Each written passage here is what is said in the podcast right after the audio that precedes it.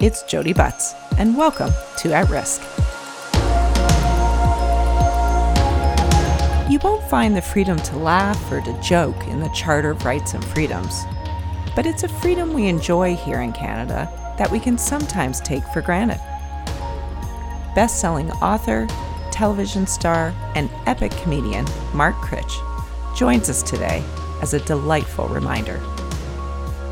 Mark is one of the hardest working comedians in show business, winning multiple awards for both writing and performance. Hitting the road every week, Mark brings the powerful and famous down to earth and into your living room. In addition to 18 years starring on This Hour's 22 Minutes, Mark is the host of CBC's long running Halifax Comedy Fest and has appeared in CBC's world renowned Just for Laughs series. His first book, Son of a Critch, is a national bestseller. A TV adaptation starring Mark as his father premiered on CBC in January. His new book, An Embarrassment of Critches, is available through Penguin Random House Canada. Mark and I discuss the role of comedy in tragic circumstances, the risk and responsibility that comes with telling a joke, and I ask him if he will ever run for office. Sit back and flex your comedic freedoms, and please enjoy your embarrassment of Critches.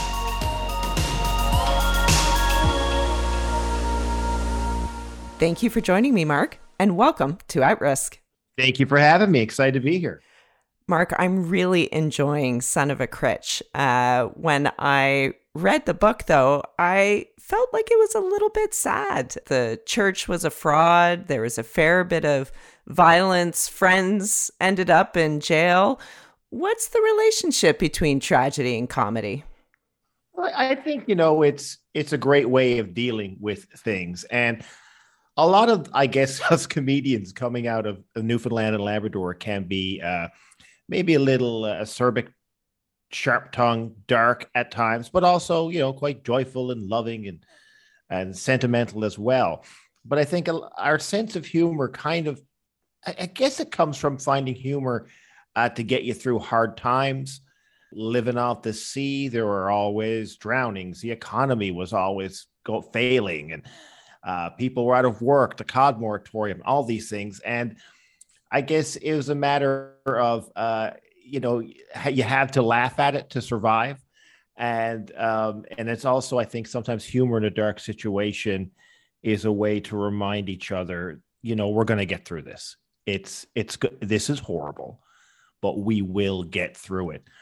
And uh, and I, I think uh, sometimes a, a laugh can can be as good as a hug. Well, that's a wonderful thought. I like that. It, it's also a little bit like swearing, right? Swearing can be a coping mechanism to kind of release the rage and frustration.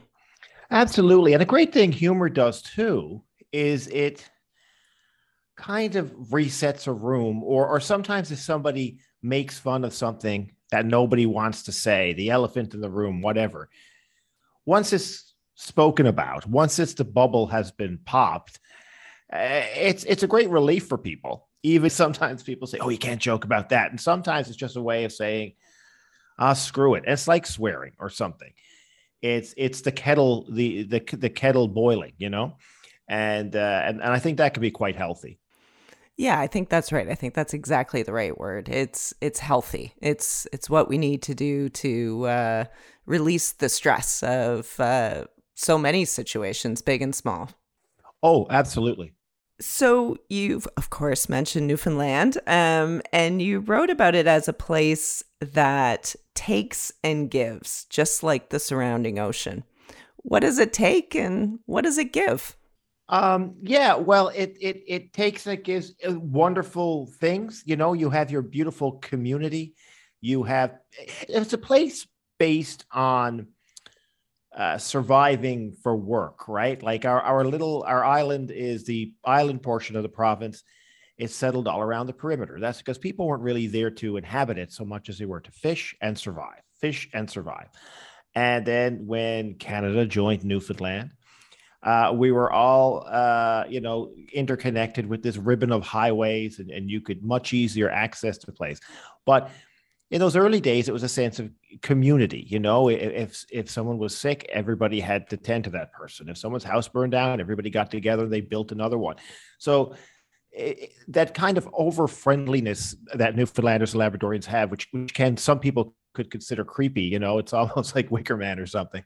Um, I, I think that's coming from a okay, what do we do? What do we do? And that's kind of bred into us now. Uh, not kind of like someone having to ask for help. Genuine, generally, people are there to help for the most part before you have to ask, which is a wonderful thing. And part of the reason that is, um, whether it's uh, we just celebrated an anniversary of the Ocean Ranger tragedy, which is something that I uh, remember well from my youth when 80 uh, something Newfoundlanders, Labradorians uh, died on a uh, oil rig, our first great oil rig, the Ocean Ranger, which, which uh, succumbed to a storm. And the oil was supposed to be our future, to take us away from the fishery, to take us away from all these dangers. And here it was, you know, our first big crack at it. And, and then this happened. So it seemed like you're always, and then of course the economy, I mean, Newfoundland and Labrador is the only place that went broke because it discovered oil. you know, we, we invested in the hydro, and look what happened. So um, it's it has this almost cursed feeling sometimes when you go, surely to God it'll get better, but it does get better, and and it and it uh, it the the either people are used to dealing with hard times, and they get through it together so um, yeah, it's constantly it's the ebb and flow of the ocean. You know, there's good times and bads, taking and giving, but uh, we stick on that rock no matter what. Is comedy a little bit like that? Does it take and give? Oh, absolutely. You know, um, I, I think comedy always gives. Really, it. I, I think it brings people together. You can get away with saying truthful things that you might not have the courage to say otherwise with comedy uh, it can be a great healing device, you know. Um, it, it, can it can uh, encourage people, it can inspire people, and uh, it's an interesting art form because generally for funding of things, governments will give grants to uh, you know ballets and symphony orchestras and things. But people don't really generally think of, of comedy as an art form, but it is. And I think I think it's the only honest art form from an audience's point of view. Because you can go to a ballet and then you can sit through it and you can be bored and you can think it's stupid and you can think they weren't very good. And you can talk to the ballerina afterwards and say that was wonderful. My god it was so moving. And they'll go oh yes okay. And you can go hear somebody play a song in a pub. And um, it could be horrible. And afterwards the singer will say how was that? And you'll say oh wow you know it was it, people were quiet, but man, they were really listening and they loved it. And then that guy will go home, go, oh man, I've got something. But with comedy, if the audience doesn't make a reaction that they can't control, a laugh is like um, vomiting or sneezing, right? It's it's something that happens. You lose control of yourself. You look very ugly when you're laughing. It's it's a horrible thing, and it, you just it's like a spasm. If they don't do that, you have failed every time they don't do that. So it's the only one you can't lie to yourself about. you know, it's like, how'd that go? Well, they didn't laugh. Did you hope they would laugh? Yeah, they didn't laugh. I guess that went bad, didn't it? Yeah, it went very poorly. So it's the only one you can't lie to yourself about or fake. And, and I think that that's that that makes it the uh, one of the truest art forms. And the other thing with with comedy is there's something inherent in people. It's, it's this weird telepathic thing. People will laugh more at something that happens genuinely in the moment than they will something that is scripted. I've seen this happen a thousand times. Like if I'm talking to somebody back and forth and I come up with something in a moment, people can understand that. They they you sense that that happened then, that that was real, and they'll laugh even harder because comedy is, you know, it's breaking patterns, it's surprising people, and uh, it's it's something that uh, it, it's that it really brings people together. And that one my favorite reaction for comedy is when I'm looking in the audience more than a laugh is if I see a couple there and one person might nudge the other person and say, that's what we were thinking, or that, or that's like us. Or, you know, when you hit on a common truth and people go, Oh, I hadn't really thought of that before. That's so true. That's a wonderful thing. So it really brings uh, people together, and and and a, and a crowd will have a group mind. You know, a crowd will become rowdier, or a crowd will be more quiet. Or it's a fascinating thing from see from the performers side of things. You can tell behind the curtain what kind of an audience is going to be just by listening to them settle in their seats. You know, and it's uh, it's exciting. Oh well, I love comedy. Um, I I have been described as a laugh whore. I just love to. That's laugh. great. We need more of those in life. Um, at Canada 2020, we do try to be uh, policy minded. So, so I am going to ask you a little bit of a policy question here. Um, there was uh, recently uh, a case went to the Supreme Court of Canada involving a comedian. He had uh, made um, a child singer with a disability uh, the butt of his jokes, and and the singer advanced a claim under the Quebec uh, Charter of Human Rights. Um, now, I'm not going to ask you to opine on the law. I'm a trained lawyer. I wouldn't opine on that law. I don't know it. I don't know it well enough. But in general, do you think comedians should be able to say anything they want, tell any joke? Well, I think with that one, he got away with that because it was a the child was famous enough that he was considered a public figure who you can make right. fun of legally that's fine. And a lot of comedians will go on and on and say oh they're trying to take away or you can't joke about anything anymore. I just think that guy was a bad comedian. I think he's a, hmm. a, a, a shitty comedian. And i can get out there anyone could get up and make people laugh by doing really crude stuff vulgar stuff idiotic stuff. But why? Why bother? Like if you're supposed to be this great comedian kick up you know?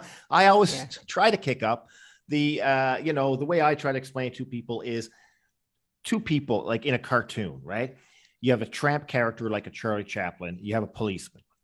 Now, if the policeman isn't looking, and Charlie Chaplin kicks the policeman in the bum, it's funny. Charlie isn't looking. If a cop just kicks a homeless person in the bum, that's not funny. Two people, the same movement. This everything's the same except for who does what to who. Kicking up is great. If if you're if you can, you know, look somebody powerful in the eye or, or say something to a crowd that is daring to them, if you're saying a young child who is sick is ugly and that's what you're going to the Supreme Court over, buddy, you know, work on your stuff better. There will always be stupid comedians, though, right? And freedom yeah. of speech is it's freedom of speech. You there have always been comedians, though, you go back to um, Milton Berle was saying we can't say things like this anymore on stage. Uh, people said Lenny Bruce went to court over it. Uh, there constantly people were being George Carlin was arrested several times for swearing on stage. So there have been lots of times when people have been saying uh, in, in, our history, "Oh, you can't joke about anything anymore." Uh, but there were lots of people who used to do um, you know, minstrel acts and stuff, and that stopped. And all those people said they're ta- they're being too politically correct. Back in those days, there were people who used to do um, a lot of what they called an ethnic act, where they would do different accents and make fun of you know Chinese people and Japanese people and things like that. And then those book acts stopped being booked because because uh, the uh, Chinese American Association complained and things like that. So then, and all these people said, "Oh, you can't joke about anything anymore." So, a hundred years from now, some comedian will be saying, "This is ridiculous. You can't joke about anything anymore." Right? it, it'll keep getting pushed down. What doesn't change is I don't think any of those people are actually funny. Right? right. So they're just picking on somebody who is uh, more vulnerable than them so that other idiots will find it funny we'll always have idiots and assholes. So that's always going to be an element. Um, and I guess legally they have a right to do it. But I, I but genuinely, what happened, I think, uh, with our history as we evolved, is nobody is now arguing that they should still be able to do a minstrel act, or nobody is arguing that they should still be doing these ethnic acts. And I would hope that you know in a few well now. Uh, uh, trans people. They're they're the latest thing. Dave Chappelle is saying, "Oh, why can't I make fun of trans people?" You can do it, but should you be able to maybe come up with something else? Is the way I look at it. You know, I I always think whenever I see a comedian arguing that they can't say anything anymore, generally they're either not funny anymore or were never that funny. That's a really great answer. Um, it's something that I think about myself. And you brought up Dave Chappelle. He's he's a, a great example of it. What I always wonder about is like, is that part of the impulse of comedy? Is that the risk, the dare, the flying without a net, the being naughty in front of a crowd? Like I saw George Carlin live in in Vegas but before he passed and you could just um the delight with which he took to his swearing was like no other. Um, so so I've often wondered what. Well, I agree with you. It's like, oh, don't do that. Like, come on. you know, like as you say, kick up, not not down. Well, the problem is like there are with the internet, with et cetera, et cetera, there are very few taboo topics anymore, really. You know, we yeah. the things like like saying the F word on television was unheard of when Carlin did it, you know? And uh, and now people are constantly trying. It's like Star Trek, you know, to explore strange new worlds and seek out new life form when no one has gone before. It's like, or you know, spend some time on your act is also a thing you can do, right? And it's like, oh, as, as entertainers get a bit long in the tooth and maybe smoke too much weed, Dave gets up and he's like, oh, I know who needs to get it. Those trans people have been riding too high for too long. You know, it's like, who cares? Who cares? Somebody wants to be called they. What the hell's going to happen? You know? So uh, uh, it's it's I just find that sad. You know, like when a boxer there's box too long. You know, like when Muhammad yeah. Ali. He's like, I've got one more in me. And it's like, no, no, you don't, champ. You know. And yeah. sometimes it's like, watch what I'm going to show these millennials. And anytime you're like, I'm going to show these young people, well, you're Bob Hope now. You don't want to think you are. You're Bob Hope, bud. And uh, it's like Bob Hope saying, "Oh man, I I gotta tell you, you can't you can't make fun of those homosexuals anymore. It's ridiculous, you know. it's like, what are you doing? Do you want to be that guy? Come on. So um, I think there is. Yeah, you're right. There is in with these Netflix specials and stuff. There's a lot of yeah. pressure to stand out. There are when it was three channels, it was a lot easier. Now TV isn't even a thing anymore. Now it's all you know on your phone and TikTok. And how the hell do you? How the hell you heard? One way is to have a bunch of articles saying you're transphobic and all this stuff as well. And uh, the, the other thing, too, though, in, in a slight defense of comedians, is not somebody like Chappelle who's already worked the act out before he does it the next, next special. But there was a time when comedians would be able to, you know, go to a club, work out material, maybe say something stupid, say something wrong, risk, not ha- free associate, maybe say something that they haven't fully thought out before, and you could work out an act. Now, the second you do something, it's on YouTube. People film shows. People, so there's no such thing really as you and an audience, and it's just us in this room right now, and we're going to have a, a unique experience because before you're home that night, that whole thing is probably on YouTube. So I, I, think it might be hard for some younger comics as well to define a voice and even think what they think about, figure out what they think about certain topics. You know? Yeah. I don't think we're a culture that uh, ponders or reflects that much anymore. We spit things out before somebody else says it so we can get the clicks, you know? News is like that. There's a lot of clickbait things. Things are posted faster than they're researched sometimes more and more now because everybody's in a rush to be the first, to be the first, to be the first. And and I and I think that's hurt comedy a little bit. Yeah, I think um part of the impact of Netflix too is it's like okay, Chappelle, you're you're a little bit of a philosoph, and I actually want to hear what you think because you clearly invest a lot of time in thinking about these things. But on the other hand, recognize you're a gazillionaire. You you've had this three stand up deal with Netflix. You're not you're not the same young kid, right? Who's just, you know, it's just him and a microphone. It's him, a microphone and like bags of money. Yeah, people don't realize they're evolving. The thing about Chappelle did too is like he he waited out COVID like on like a private island with a bunch of his friends, like a hundred, and then they all got COVID. and they had to they get broken up, and then they tried it again, and they all got it again. And I just thought, like, well, there you go. You know, like that's all you need to know, right? Exactly. It's, you know, so it's you know, it'll always be that. But I, whenever I think, whenever I see Chappelle going after trans people or that uh, Quebec comic mocking a child with a disability, I feel bad for him. I think it's desperation. Yeah. You yeah. know, and and what else have you heard from that comic other than he mocked that child? Nothing. Nothing. Yeah. Because he isn't yeah. funny, and he never right. will be. And now he's going around like some kind of hero for the Joe Rogan set, you know? Yeah. And it's uh um and then they're like they people want to talk to him about that, but they never want him to do anything new because there's nothing for him to do. And so I, I think the other thing too with a comedian is it's not licensed, right? Anyone can say they are one. Right. And I would say doctors who get hit with a lot of malpractice suits complain that the courts are crazy as well, you know, but maybe they're just bad at it. Yeah. Um, is also, you can also just be bad at something. Yeah. Yeah. It's lazy too, right? It's laziness. And rich people get lazy performers, right? Yeah. Like Bob Hope as well. Like you never thought, like, oh, I don't want to see those early road movies. Show me some of this later stuff. I want to see his 87th birthday special. That's when he was cooking. You know, people people stick around too long. for sure, for sure. Um, okay, so going back to that concept of kicking up, what's the relationship between comedy and politics? Like, why do they go so well together? Well, when I was growing up in Newfoundland, we, you know, politics was something everybody talked about at the dinner table, like it was wrestling or something, because in Newfoundland, we have these giant personalities, especially back then, you know, Smallwood and Crosbie and these people were more like wrestlers than politicians, you know.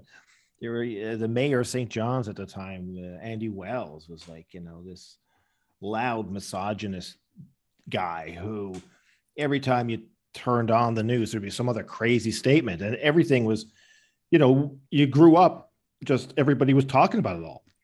And I think um, I, I think it, it, it's it's topical. It pushes buttons. Politicians are are good characters. It's, it's like when you were a kid in school making fun of teachers in a lot of way, you know. And now the teacher is Trump or Trudeau or whoever. Um, and uh, it it everybody thinks they're an expert without knowing anything about politics, which is great for comedy. Um, you can you can be an expert these days just by picking a side. You know, it's like I'm blue, and and that's it, and you don't have to look any deeper and um, I, I, think it's uh, reassuring as well. People that you don't really have that much power over you, you can mock them. Uh, maybe you don't have any real power over until you know there's another election or whatever. You can mock them and try and take back a little, make it seem like you have some control of the world you're in. But um, and also it, it's like you know it's it's the lobster in the pot scenario too. People try to get up to the top and then climb out, and then we want to haul them back in. We elect people will do signs they're going to change everything. And then after a certain point we're just waiting for them to fail so we can haul them back into the pot. So uh, yeah politics is a sport you know? People like to talk about sport and politics. And um, uh, you pick a team and that's your team for a, a long time for some people. And other people casually observe it, but they always will watch the Super Bowl, you know, but they might not be a football fan, but they'll have something to say during the election. And uh, and now it's it's now of course it devolved into this social media thing which is everybody's an expert. Nobody knows what they're talking about. And then it just devolves into insults which I, I which I, I, is the most unhealthy thing I think we've seen.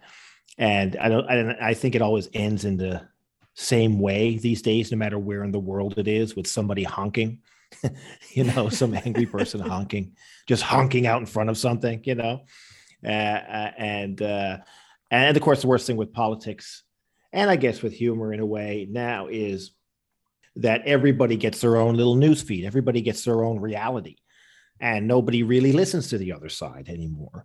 And uh, it's funny, you know, I'll make a joke about.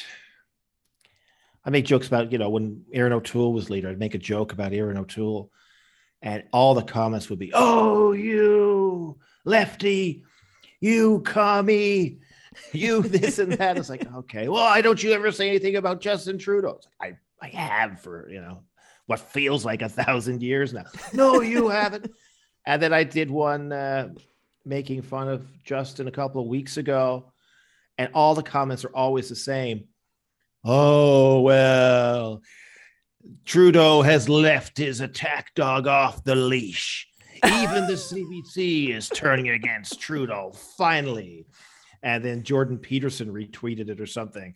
I was oh, well, geez. the CBC is turned on him. It's like, well, I made a joke about him last week too, and I also made a joke about the other people. And you know, it's like so everybody's trying to amplify meaning to things for a big win, and uh, so everything's taken out of context now, uh, and nobody reads a full article anymore, and so um, that could be good and bad for comedy. With the war in Ukraine, I always find the Americans just a little bit too bloodlusty for me. Like I, I just yeah. can't cheer the bombings. Like I, I just don't feel that.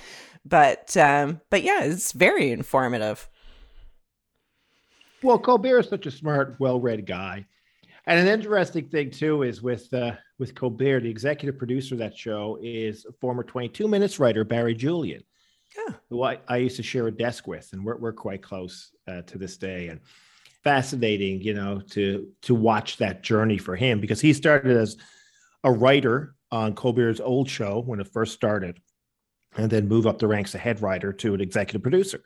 So um, we'll be talking. It's just a big difference between the states. It's like you know, oh, I uh, I uh, interviewed you know some Canadian Peter MacKay yesterday, and he's like, oh yeah, yeah, we had Paul McCartney and Obama on. I'm like, oh yeah. That's fun, huh? Good for you, bud. I'm like, oh boy. So, like, we're the same then, right? yeah, you're same, same, same, same, same. Um, I wanted to ask you about the ambushes. Mm-hmm. Like, what, what what do you think makes them so effective, and how do we keep keep loving them? I think there's something like I've always said, like I, I don't really think it happens anywhere really else in the world the same way, where I might show up somewhere to thing, and then there'll be press there and supporters there and protesters there, and it might be for the prime minister, you know, and I'll just wander up and they'll go, Oh no, Critch is here. Prime Minister, you gotta get made fun of by this guy. And then the Mounties will separate, you know, and he'll come over. And I'm thinking, you don't have to do this. This is why do people think this has to happen? This doesn't have to happen. it it's just so strange in those moments, you know. And I was just shooting Son of a Critch uh, last summer, and Prime Minister Trudeau was coming through town, and we had lined up an interview, and I was leaving, and I and I had to rush out and, and meet him and do that at the hotel he was staying at. And Malcolm says to me, "Where are you going? Why are you leaving set?" And I was like, "Well, I had to go do uh, an interview." A what? An interview with who? uh, the prime minister. What? Why? I got to go make fun of him. Where? In this hotel room. What? He's waiting for you? I'm like, yeah, yeah, the prime minister's waiting there for me to go take the piss out of him. but why would he? And I'm like, hang on, I'll explain this when I get back. but it was hard to explain that moment. But I think that people like to see um, maybe somebody kind of you know, oh, they're going to get taken down a notch, or maybe see that there's a humanity in them who likes to, you know, uh, who can take a joke. You know, yeah. I think that's a really endearing and comforting thing too, or or insightful. If somebody will stand there and take it, whereas others would run in the old days, and uh, or try and get security to haul you away or what have you. I think it tells you a lot about somebody how comfortable they are with somebody saying something to them that they don't know what it's going to be, and it might be making. And then somebody who can give back like I mean, uh, the early when Mary Walsh would do her ambushes as Marg, generally she'd grab the person and do kind of like a monologue next to him. Whereas I always wanted to go, well, let them talk. You know, if they say something better than me, that's fine too. You know, it's it's more in the moment. And then if they say something, well, I don't really have a plan for that because I don't know what they're going to say. So that's more exciting for me. You know, so some of those were. Uh, a lot of fun in that way for me, but I I, I think you know a, a someone people considered a regular person walking up to someone is and who's supposed to be high and mighty and and and making fun of them about something or calling them on something uh, people think really get that because I think they, they kind of see themselves in that moment, kind of like, good, good, that happened. Or and now they might come away with a better thinking highly higher of somebody than they did before, or maybe less than someone than they did before. But I think it's uh, it's without a net too. I think I think people can tell when it's happening in the moment. You know, some of those things are more like a sketch you would do, but generally you know, I, I would do something and sometimes it pisses them off, you know, they get upset uh, and sometimes not, but it's, uh, but if, if I also like the people who I've ticked off in the past who would then do it again. So I, I've learned a lot about uh, people, I think, in particular, certain people um, from that and, and, you know, uh, kind of respect them more for being able to take a joke. Yeah, it's an odd, you know, form of accountability right? Um, that that a politician demonstrates when they're willing to be made fun of, and you do such a great job in uh, in a, an embarrassment of riches. You know, contrasting that with your experiences, uh, you know, in China, um, for example. Um, how how have your experiences in other parts of the world um, change the way you, you, you think about your own freedom to do what you do? Well, I, I can't believe I get to do it. It's such a wonderful thing. And um, uh, to be able to walk up to someone, you know, without getting tased um, and saying what you want is, is it, I don't think we realize how important that is to have, you know, and how lovely that is to have.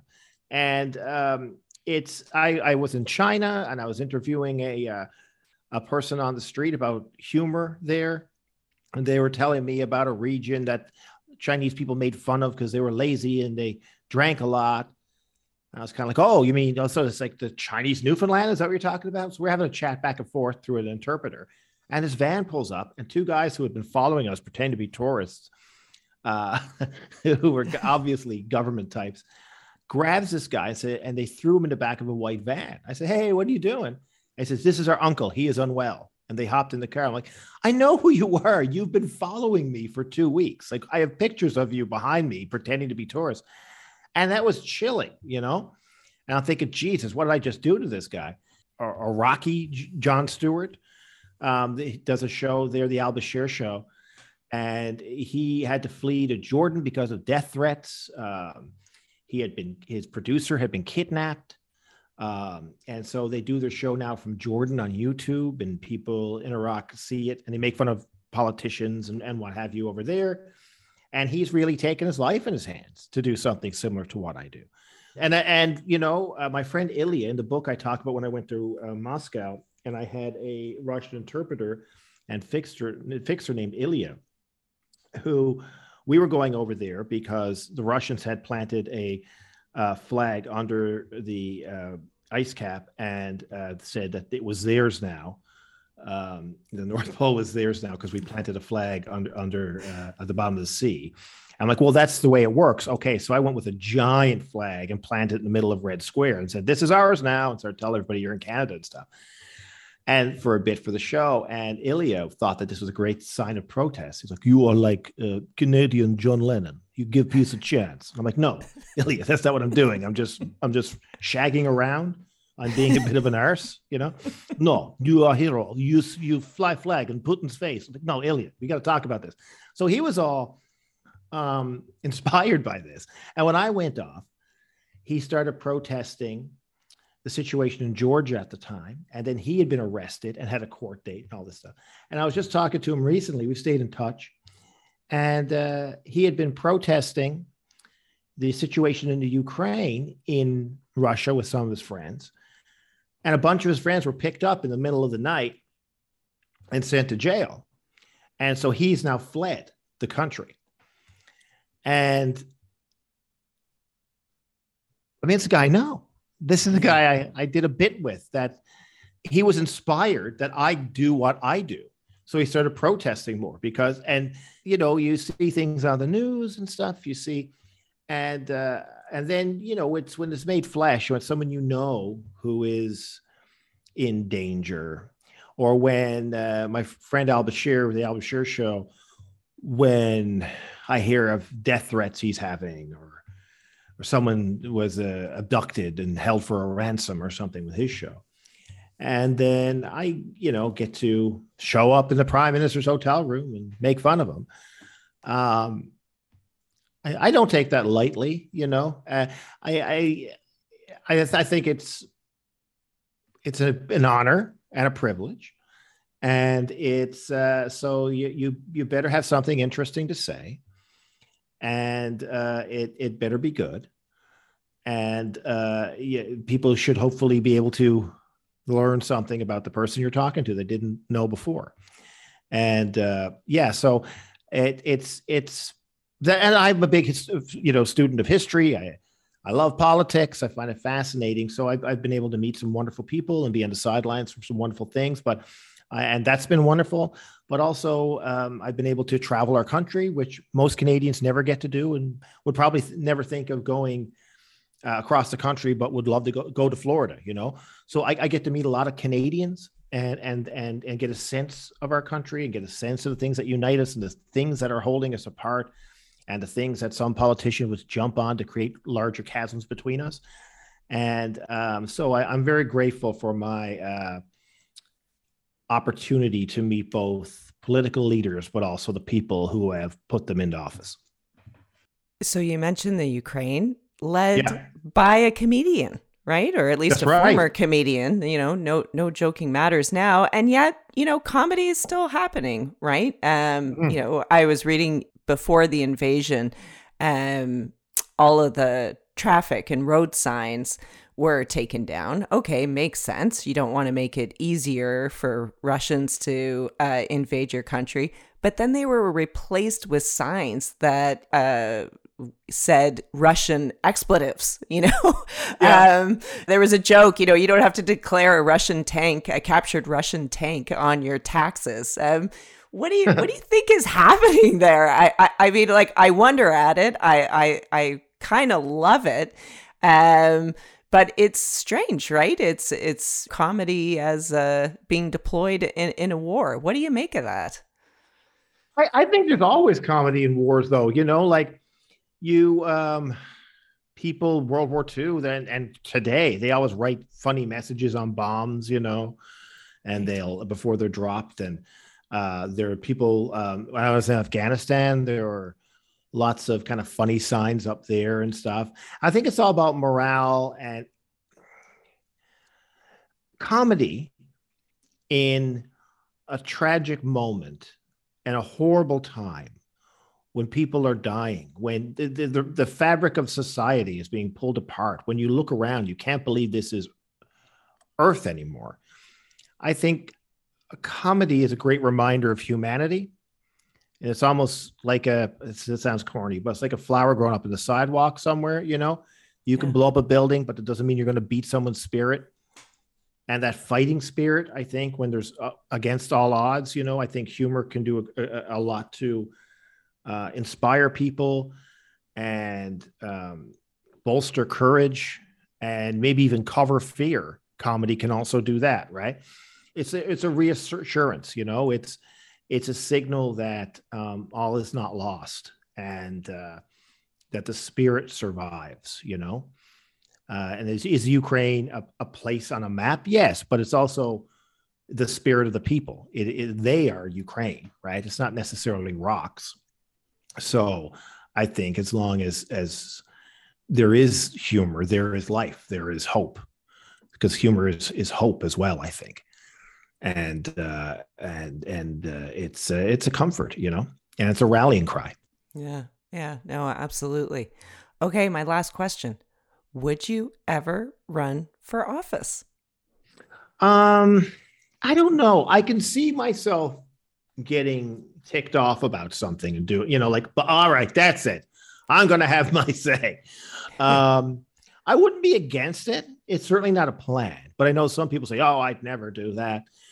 And I I think uh, there is a it's probably a worry in people. Like I think I think at first, if somebody who's like a comedian becomes a politician, at first go, ha ha, excellent, good, this will be great, and then they're like, but what if he gets changed? What if he becomes one of those I'm worried about my pension people, or what if he doesn't take the calls? You know, I think there's a, a, danger of, and, and the thing is too, when you're a comedian, you get to say what you want. You don't get to say what you want if you're a politician. You, you're you're told by you know PMO this is the stance we're taking on this issue, and everybody has to. Well, I don't really believe in it. I know, but to get the other thing, you had to say you like this, but I disagree with it.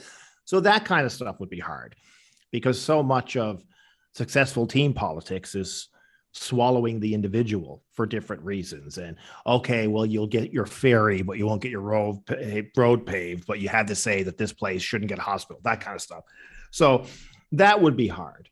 But um, I, I, met a politician, Jón Gnarr, who was the uh, mayor of Reykjavik in Iceland, and he was a comedian, and he he um, he ran as a as a joke, and he called it the best party, like when Iceland's uh, uh, economy was in the total crapper, and then people thought, you know, Reykjavik. Most people in Iceland live in Reykjavik, and so it's you know not that different being the ma- mayor of Reykjavik to being the president of Iceland, guess. But anyway, he uh, he ran as a joke, and he said, "I don't know anything. I don't. I'm not a politician.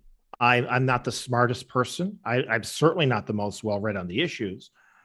Um, but I am the only one telling you that, and my party is the best party, and I think I should win." And he won. and he was actually quite uh, successful there. He, he he only did one term, but people liked him and they couldn't touch him in a debate because he would just say i either i don't understand or don't know anything about that but i'll look into it or he'd say i you know you're obviously lying you're being ridiculous and, and the people were totally on his side and uh, and and he won and he did a fairly good job and now we look at mr zelensky in the ukraine um, he is quite inspiring, and the people seem to to to love him. Um, and so so it's interesting to see that you know a comedian could do it, I guess, but I don't know. It had to be the right moment and the right time. And the thing is, I think a lot of politicians stay on a bit too long. And as a comedian, you have to know when to leave the stage. You have to know you get off on your big laugh and you go. So there's nothing sadder than a comedian who doesn't know when to get off the stage. So I'd be worried about that. I guess that would be the Senate. well, Mark Critch, thank you so much for taking the risks of comedy on and for really showcasing the freedoms we enjoy in this country. So, thank you so much. Oh, thank you so much for having me. I, I loved it.